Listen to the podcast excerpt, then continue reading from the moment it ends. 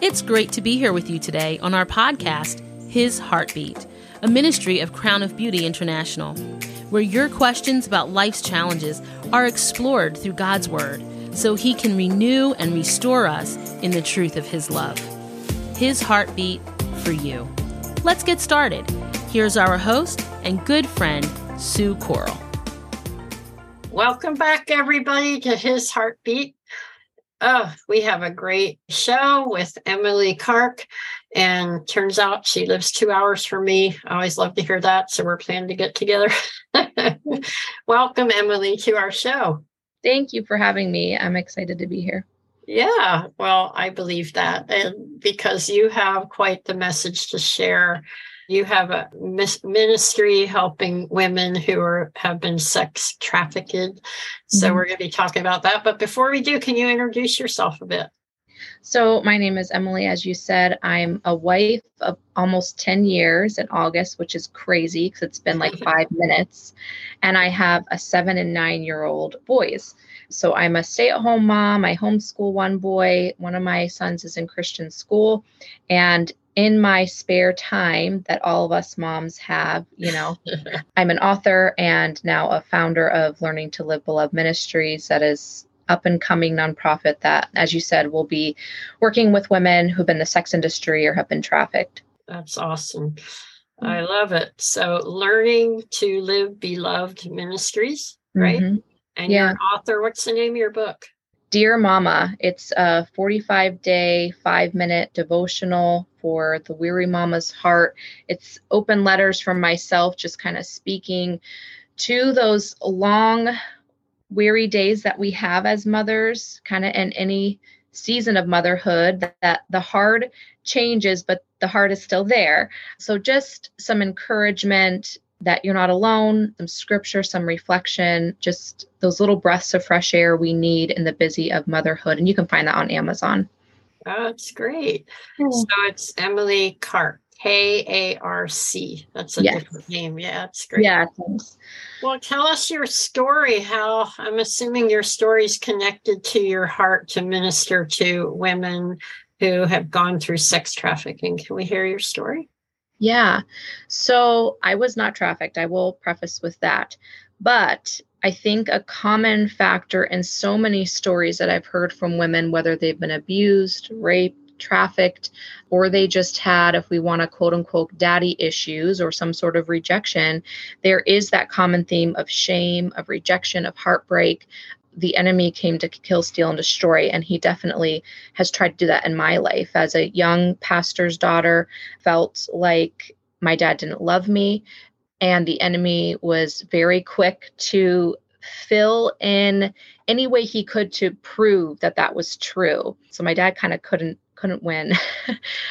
And so, as I grew up very insecure, very sheltered, thinking dad doesn't love me, the world was all too happy to provide avenues of love for me through relationships with men. And so, for quite some time, I sought out love through relationships with other men, thinking that that would fill the void. And it never really truly satisfied. I kind of had a turning point when I was 20 and got back into church and really was trying to pursue the heart of the Father. Met my husband, who was wonderful.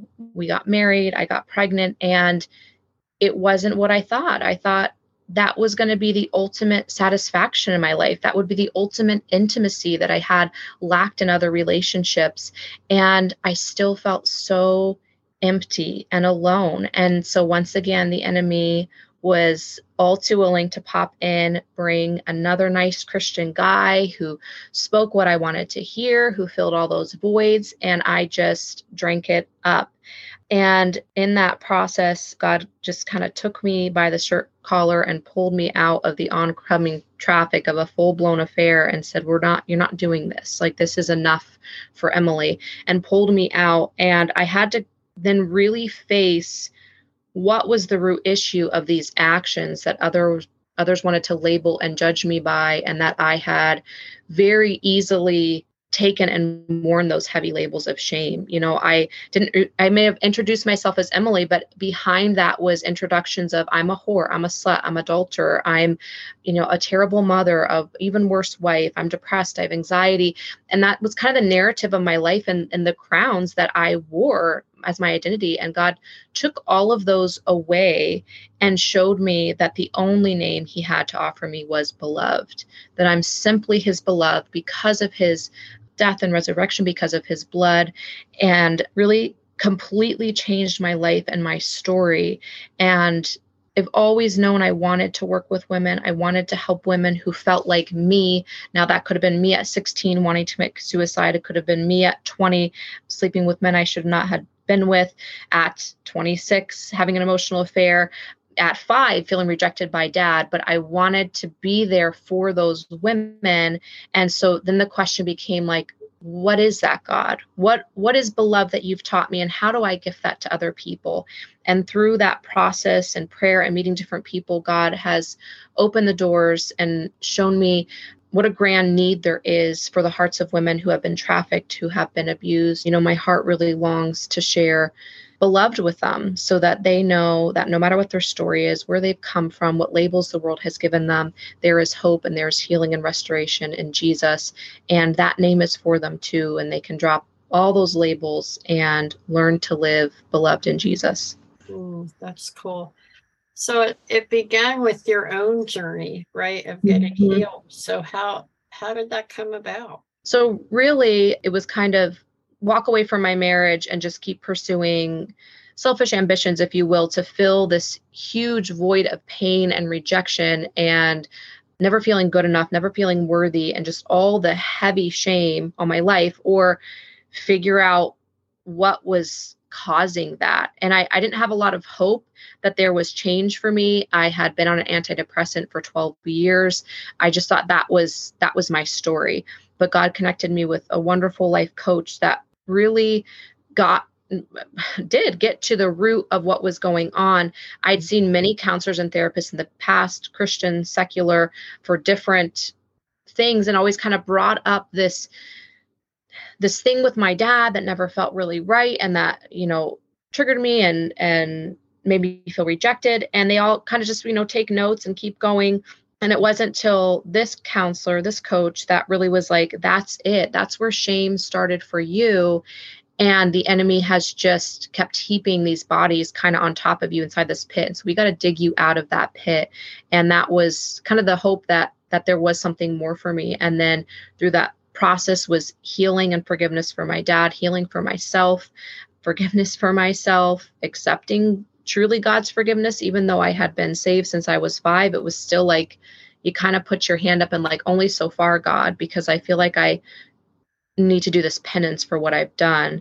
And then my coach would always say, like, God wants healing for you, but more than healing, full restoration. So whenever we would pray over generational curses or soul ties or just bondage that needed to be broken, she would not just pray for healing, but God's full restoration. And I know and can feel in my soul and my spirit that that full restoration has taken place because those places that used to wound me that I couldn't talk about, couldn't think about, would have nightmares about, there's just peace. And and I I want other people to know that they can have that too. That's very cool. So mm-hmm. it was a lot of discovery of mm-hmm. the real emotions going on. Yeah. What it was tagged to, but then speaking truth into your life through prayer right yeah it's really like inner healing or soul yeah. care is another name for some of this mm-hmm. that's really cool and mm-hmm. i love that you know the lord brought someone along at the right time yeah but it, it also says you know we can have had counseling in our past i'm mm-hmm. sure that was somewhat helpful but yeah it was yeah it was but really we've got to get down to the the core beliefs down there and mm-hmm. release them to the lord we need to look at what god actually says and claim mm-hmm. that as truth and then pray that into our soul yeah so i love that and even the the title of your ministry mm-hmm. um, learning to live beloved right mm-hmm. that what it is yeah so so important that you came to realize that God really loves you is I'm assuming, mm-hmm. right? That was yeah. The theme. Yeah. Yeah. So that was key because you were not really feeling you could be. Is that right? Because of the yeah. shame. Yeah. Yes. And you you did connect. It's funny. I mean, you I can tell from the way you're sharing it that you love your dad. Mm-hmm. You acknowledge in many ways he's a good dad. Yeah. Yeah, but sometimes even good dads, we're not perfect parents. Amen. No, no, we're not. You know, I, I, always told my kids, yeah, whatever counseling you need in the future, I'll pay for it. you know, because we're not perfect. And even dads that maybe want to be a good dad, but, you know, they have their their issues or we right. can perceive things wrong mm-hmm. as well like their busyness in the ministry as they don't yeah. love me for example but God really revealed to you his love. So mm-hmm. his love trumps all. Yes. I guess that's really the hope that you see huh, for these sex trafficked women. Yes. Yeah, absolutely. I just I I would never want to speak for them, but I know first other people that I've talked to how easy it is to believe those lies and to be that woman in the corner fading into the darkness under the weight of those lies of the things done to you, the things said about you, the mistakes you've made, and the enemy just pointing that finger at you and saying, You're done. You there's no hope for you. And I want those women to know there is hope. It doesn't matter how far gone you are because I felt too far gone just in my own actions and that there wouldn't there was no coming back. There was no way I could ever do enough penance for for what I'd done. But that's that's the whole point you know that God has already done all of that for us through his son Jesus. So how do we let go of the shame and let him in really let him in to love us you know, and and understand his love for us, especially if you've been taught, you know, that God is this big, mean person waiting to hit you on the head when you make a mistake. It was really understanding grace, which was a process I'd already been on, but it was a whole, it was actually taking what I had learned and applying it to myself. It's very easy to sit and gift other people all the wisdom and love, but then it's so hard to give it to yourself sometimes because we just I guess think it doesn't apply. yeah. Yeah. And I would guess being a pastor's kid, there is some pressure in that. Like, yeah. You've got to behave, you've got to be good yeah. girl, you got to be a good Christian or mm-hmm. you know, in daddy's life. yeah. Yeah. You nailed it all in the head. Yeah. Yeah. So yeah. there I think you can experience even more shame even for little things. You know, mm-hmm. pressure. Yeah. Yeah yeah but i love what you're saying about penance uh, it's something think about everybody listening all of you if what is what's been your upbringing because some mm-hmm. churches really emphasize that we need to pay penance we need to mm-hmm. punish ourselves basically mm-hmm. i know i lived in the philippines two years and at easter literally guys would have themselves nailed to a cross and wow. carried down the road and and be flogged this crazy stuff feeling that that's what they had to do in order for god to accept them and mm-hmm. i i remember and i don't fault my mother for this you know but what happened in my wrong thinking is when i would do something wrong like if i came home two, three hours late into the morning, you know, mm-hmm. after being with friends, and mom was up half the night and was worried about me and crying. And I would feel so bad that the next morning I'd wake up early and I would do all the gardening. And mm-hmm. I was paying penance. And yeah. you know, what she probably needed to say was, honey, you really don't need to do that. I forgive you. I realize yeah. you're sorry but she didn't really say that. She just say, "Wow, thanks for doing the gardens," you know. Yeah. And so I just thought that's what you need to do, and we can carry that into our relationship with yeah. God, feeling that we need to punish ourselves, and I think, or that we're not worthy to be forgiven or be accepted, which I think a lot of these women in sex trafficking. I don't think it gets them into it, which I want to talk about in a minute, but mm-hmm. I think it can keep them in it, you know. Sure. Yeah. So, mm-hmm. but that's not how it is, right? You mentioned that what Christ has done on the cross is enough, more than mm-hmm. enough. And that's why he went to the cross is to pay that penalty for our sin. And what he asks us to do is to receive his forgiveness and mm-hmm yes, to place all that sin on the cross, mm-hmm. to confess that. But once we do, we are forgiven. And each time mm-hmm. that we fall, to turn back to Him and say, Lord, truly, I'm sorry. Thank you that you died on the cross mm-hmm. for that. Yeah. yeah. It's good.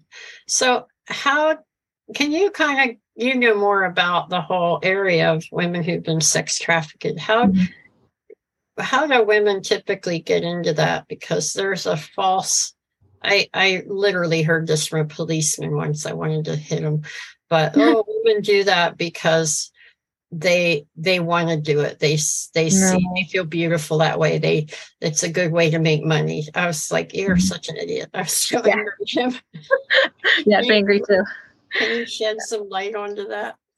Sure. So I I would not say I'm the expert, but someone may know more than me, but in what I've learned thus far, most, if not all, trafficking, someone you're going to find in a strip club, in a hotel, on a street corner, or wherever, it didn't start out her waking up one day and it's like, I think I want to be a prostitute today. This sounds fun to me. And then, you know, somehow in her naivety got caught up with a pimp. That's very unlikely what you're looking at is a 26, 34, 45 year old woman who was abused as a little girl, who was sexually abused by dad, grandma, uncle, brother, sister, and nobody helped her. Even if she told, the church rejected her, the church didn't respond correctly, mommy and daddy didn't care, or even at that point, she was already being trafficked for dad's drug addiction, for bills, what have you. So when we're looking at this person that is grown and we're wanting to judge her for her life choices, it's so vital that we realize how young that started. And so that started now already a vulnerability in that person. So you already have people you're supposed to be able to trust using you and rejecting you and manipulating you. And that's where your surface level as a child starts and so now you already have a vulnerable girl who, of course, is then going to be preyed upon by the guys in high school, the guys around her that see those vulnerabilities, that can sniff them out. And now maybe she's pregnant at 15 and she gets kicked out, or she's in the foster care system, or she's a runaway. Like these are all people who have been subject to incredible rejection and vulnerability. And how are you going to pay your bills then now when you when you're 15 like i heard this analogy like you know so a girl starts out being abused. Now she's 15 living in a trailer with her boyfriend. She gets pregnant. The boyfriend of course is manipulative because that's the type of man she attracts and says well how are you going to pay for this baby? You have to start sleeping with the landlord and trafficking begins.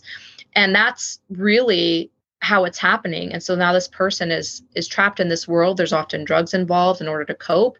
We all have our coping things. How many of you eat chocolate at night to cope? Well that's your drug. So don't be judging anybody else who's shooting heroin.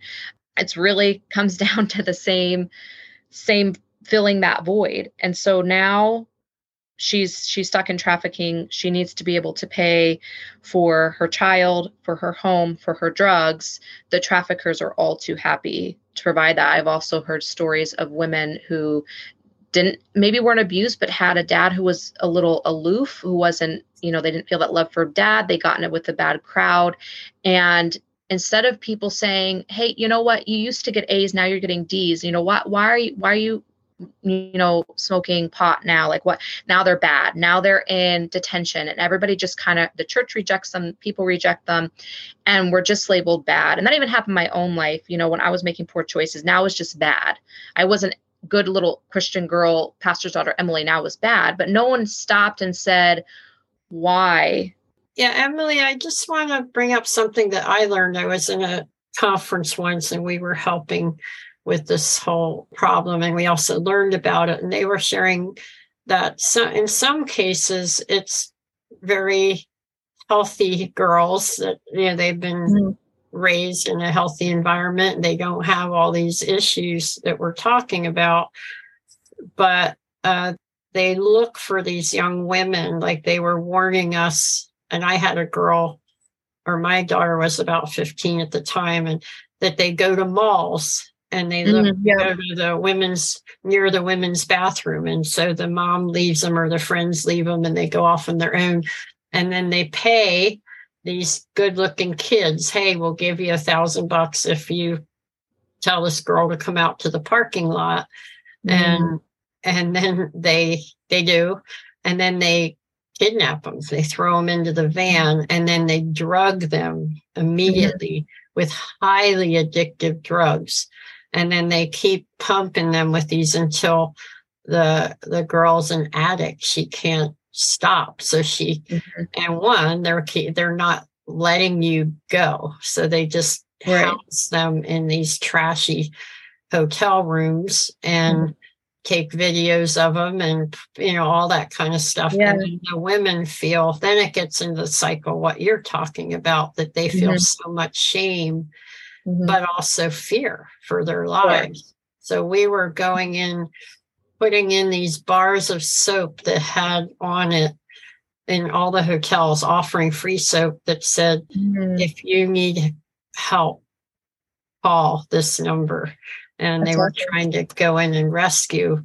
And we also would talk to the managers and ask them if they've seen any rented out rooms or anything like that. Mm-hmm. So, yeah, do you feel like there's a good percentage of that kind of trafficking going on? There may be not for my area. I don't, was that in the U.S. that you were doing yeah, that? Yeah, it was down in Florida. Okay. I haven't come across that in my research for this area, but I've been trying to build a demographic for Pennsylvania. I haven't come across a lot of snatch and grab. It's mostly been family trafficking that starts very young, which is very sad that that is this area. I would I would could see it more that along the border. It's usually the vulnerabilities though, like through online what girls are posting on social media. We word vomit on social media all our problems and then someone nice looking comes along and you know you start a relationship like that i've heard of those kind of where it's like a nice girl but she's being trafficked that way. I have heard of that. Okay. Yeah, that's so sad. Yeah. So, what is it that you're planning to develop? I know you're starting a nonprofit, mm-hmm. and is that also the Learning to Live Beloved? Nonprofit? Yes. So the the goal is to have a safe haven, either and or a long term rehabilitation home for women to get on their feet when they've exited trafficking or the sex industry again and or a temporary transitional housing. I i ideally would like to do both. It's just a logistic of of that. So that will be to come but it will be some it will be housing for women where we can pour into them and have an opportunity to share beloved with them, whether that is just an action or word or deed, depending on how long we have with them. Mm, okay. So how do you find these women to get them in?